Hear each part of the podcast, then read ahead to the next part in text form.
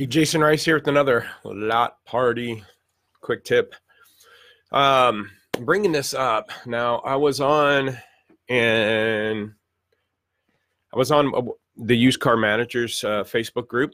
Thank you for allowing me to be there. Again, being a vendor, it's a blessing to be able to be involved with that group. This is on my personal Facebook, but I'm gonna share this on that group also. But it's been a lot of talk. Matter of fact, I was just at a conference, Used Car Week conference, had dinner with some actually people that work the auctions and some dealers and everything. And this topic keeps coming up. It was on earlier on the used car group also. Somebody brought it up last week, talking about the discrepancies in the condition reporting, where they're supposed to be a 5.0 or a 4.5, and these cars are showing up with bigger issues than the condition report. And I might be saying something that you obviously probably already assumed, but one of the things that dawned on me that might be causing these issues is the softwares that allow, and or even the auction sites allow you to narrow your search down by condition reports. So if you want a 3.5 or higher, or 4.0 and higher, and I mean, think about that.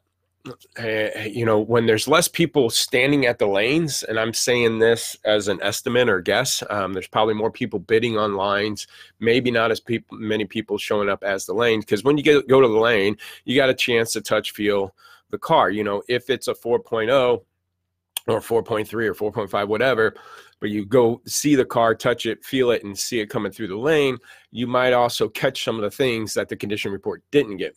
But as you're bidding cars online, you're not catching those things. You're actually missing those. But if, let's say, all these people are shopping online for the auction, just like customers do for your cars, if we're narrowing those run lists down by condition reports, you're seeing less and less cars. There could be a lot of no sales happening, which is causing the auction to lose money. So could there be some softening in the condition reports to allow cars to be conditioned better, so they show up in your searches and they get bought? And that could be happening. I'm not accusing any of the auctions of doing any of that stuff, but I mean, think about it too, on dealers end. Think about CarGurus. And I bring up that site because it allows you to go edit the back end, and you need to add features to your cars to make your price go from good to great or fair to good by adding certain features that your car has. Now, I've also known that dealers have added a bunch of features that the car didn't have, so it can go from a fair to great ranking. And because even as you go through the back end of CarGurus and check those options and features, it doesn't mean it's showing up on your listing. So you could say it had a roof and a nav. I don't know if CarGurus has fixed that, but sorry, you traditionally could go back there, say it had roof and nav and all these features, and hit save, and it goes from fair to great or fair to good, but those features don't list it on your listing. Even though you didn't have a sunroof, you could say it had one without any repercussions. So then your cars are showing up more often in the searches.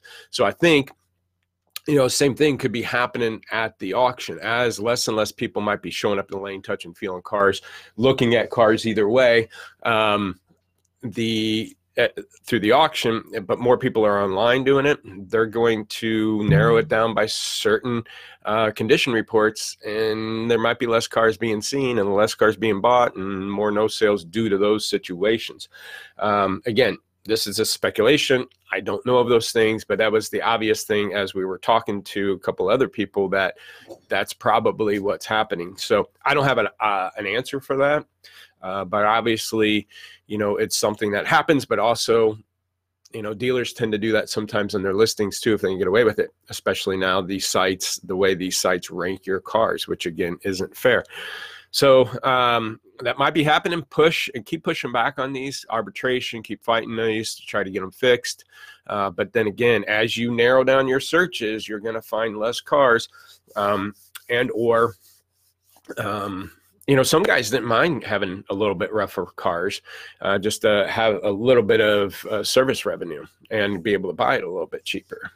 So it's just going to be a balancing act between the auctions and you guys buying online to find that fair balance, just like when you're manipulating these sites. I say manipulating, but recategorizing your cars on these sites, you know, you're going to have to find that fine balance, because if you stretch the information on the car and you're getting upset customers, you got to stop doing that. And again, I'd be fully transparent and disclose. But also, real quick, I got these first 30 wristbands. I got a ton of them. If anybody wants them, I'll ship them out to you. I think I owe some people. If you haven't got any, let me know. I had a big list that went out, but I got a ton of these things. And again, they say first 30 on them, and that's allowing you and your team to focus on that first 30. You get a 60–70% of your sales out in the first 30 days. You're going to increase your gross and volume.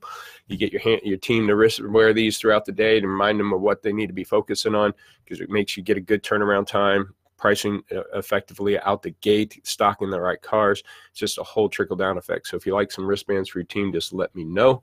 Hope this was helpful. And if you want a free evaluation, lopop.com. You can get a free inventory evaluation. We'll break down maybe your listings, your descriptions, your photos, things that you could be working on, pricing strategies, but also kind of go over the information that we do. I'm going to post this on YouTube. If you see it on YouTube up top, I'm going to put a link to additional tips. And down here, you'll be able to see a link where you could subscribe. So subscribe to that. You'll get notified anytime this happens. I throw them up on podcasts, so you can listen to them on iTunes or any of the podcasts. So hopefully this is helpful. See you next time.